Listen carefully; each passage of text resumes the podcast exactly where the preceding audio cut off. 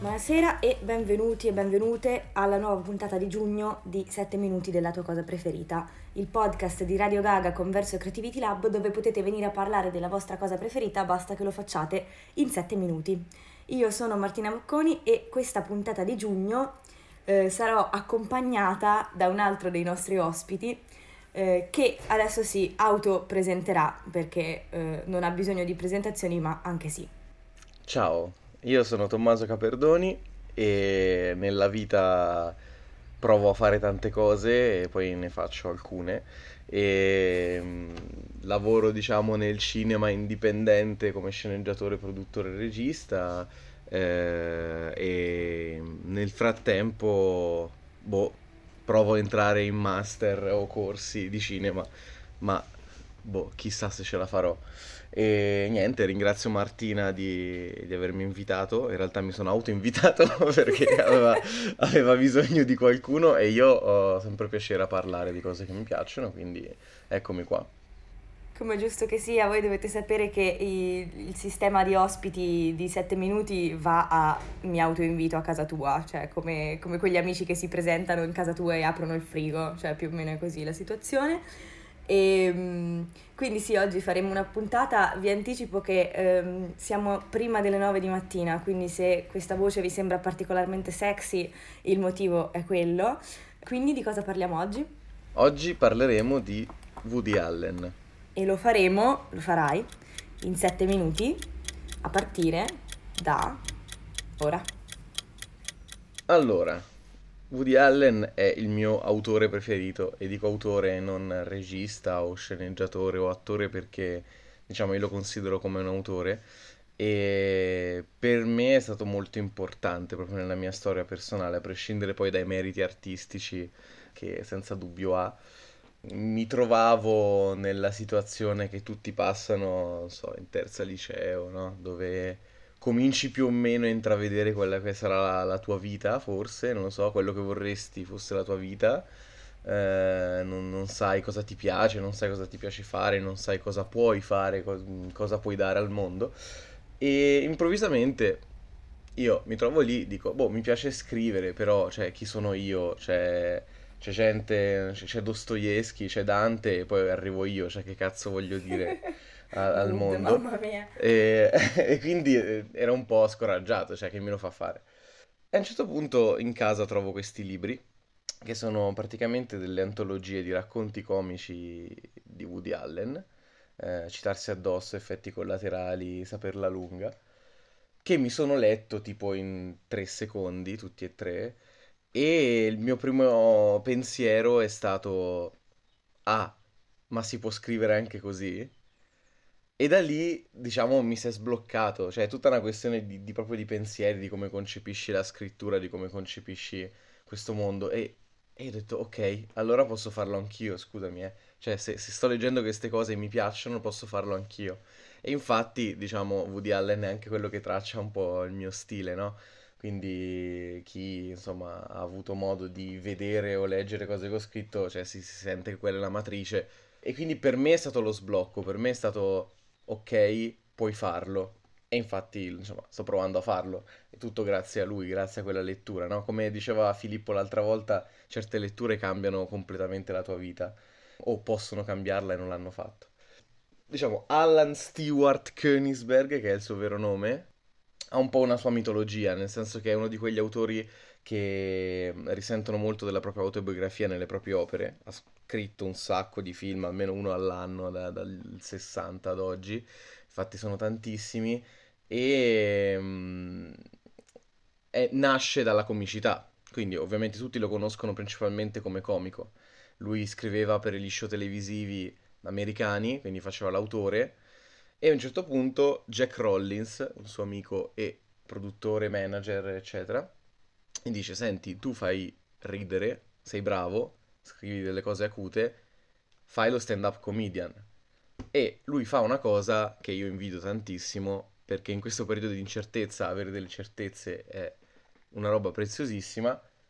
Lui, da avere un lavoro d'autore tipo pagato 5.000 dollari a settimana, che nel, negli anni 50 era qualcosa di incredibile, che anche oggi comunque non sarebbe poco, praticamente lui abbandona il suo lavoro e si mette a fare lo stand-up comedian nei locali di New York, buttandosi completamente nel nulla, supportato da amici certamente che lo aiutavano, eccetera. E lui per un anno va nei locali vuoti a provare a creare questo personaggio. E praticamente dopo un anno comincia a riscuotere successo, va in terapia, e questa è una cosa che segna tantissimo anche la sua produzione, un sacco di sue battute sono, sono su questa cosa, sul fatto di andare da, in terapia, che oggi è una cosa normale, giustamente, e cioè, è, è, è giusto che sia così, però ai tempi, negli anni 60 e anni 50, ovviamente, dire di andare in terapia non era una cosa normale.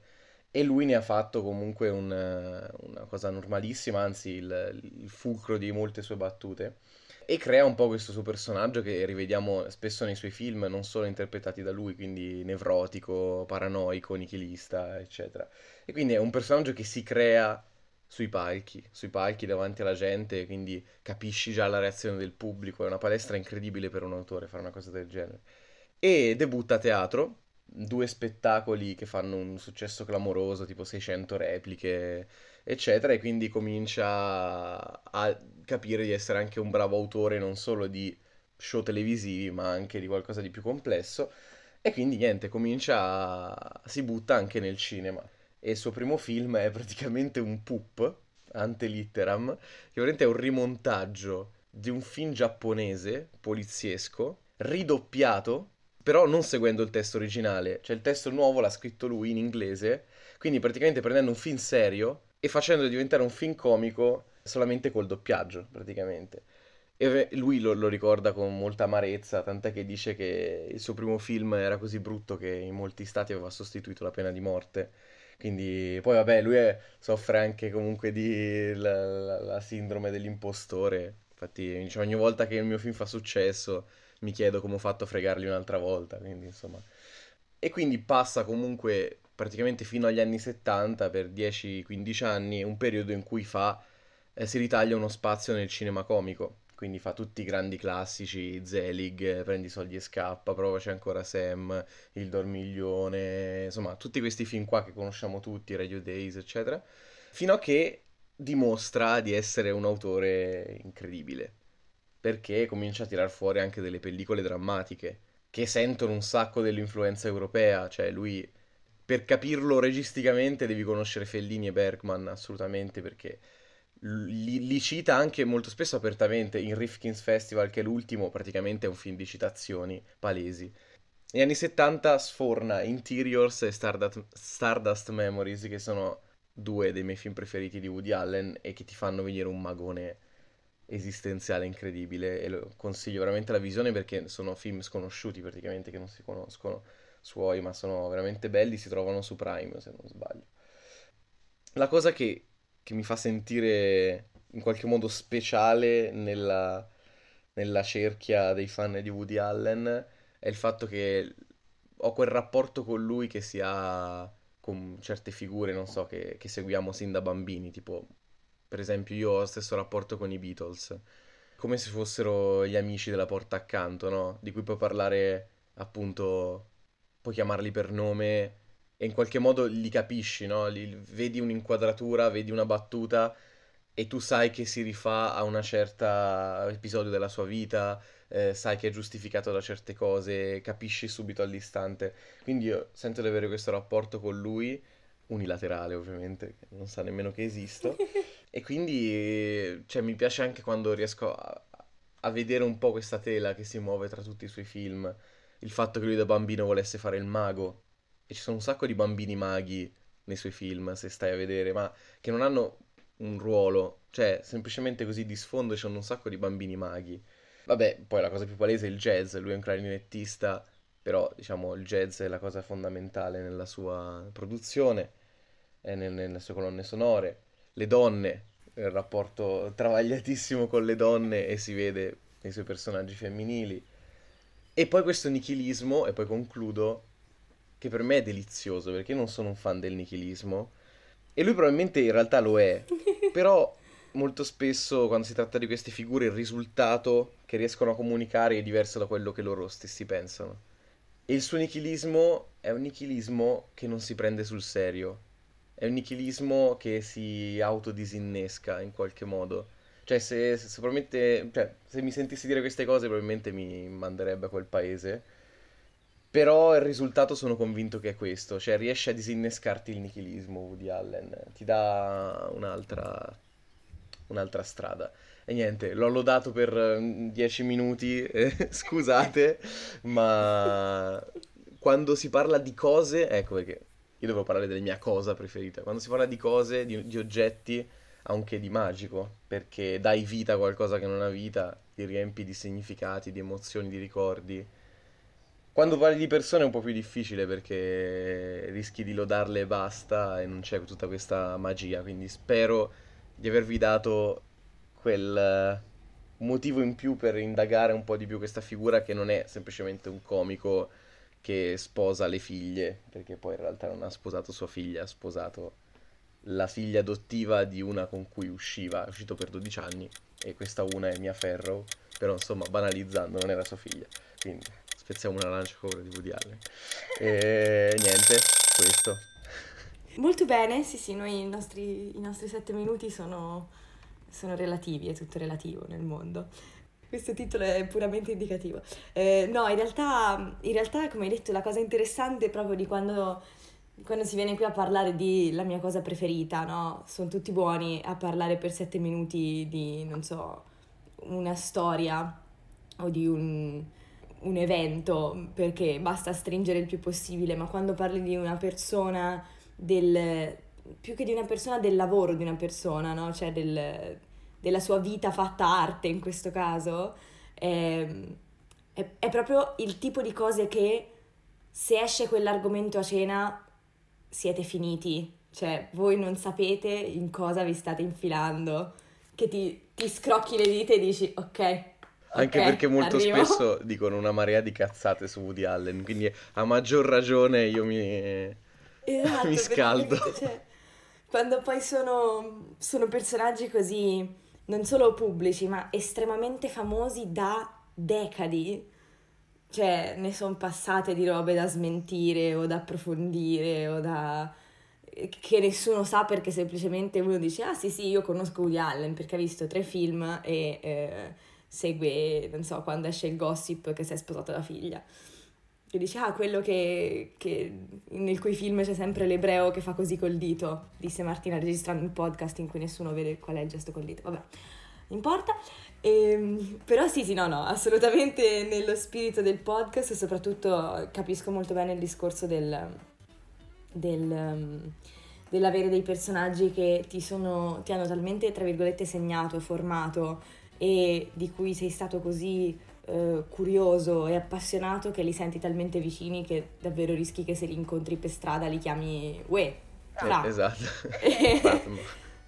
Stratum. Che sì, è come tu su Instagram fai i libri comfort, no? Quelli da, ai quali ritornare quando hai bisogno, insomma, di, di un locus amenus intellettuale. Per me Woody Allen è questo, quindi mi basta vedere un film suo e dico ok, sono a posto. Quindi è la mia zona comfort. È bello perché poi coi comfort, coi comfort ehm, che siano libri, film, ma in realtà più coi libri perché i miei comfort film sono abbastanza...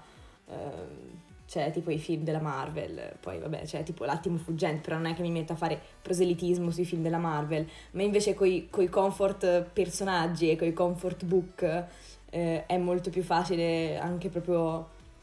Cioè, è talmente tanto casa tua che ci vuoi invitare gente a cena, no? e quindi è, è sempre molto bello. Niente, questo. Va bene, eh, grazie mille. Devo dire che anche per oggi ci siamo fatti i nostri eh, sette minuti. Um, a proposito di invitare gente a cena, voi sapete sempre che potete autoinvitarvi in questo simpatico podcast. La prossima puntata uscirà a fine luglio, ma di base le registriamo sempre verso il, la fine di ogni mese.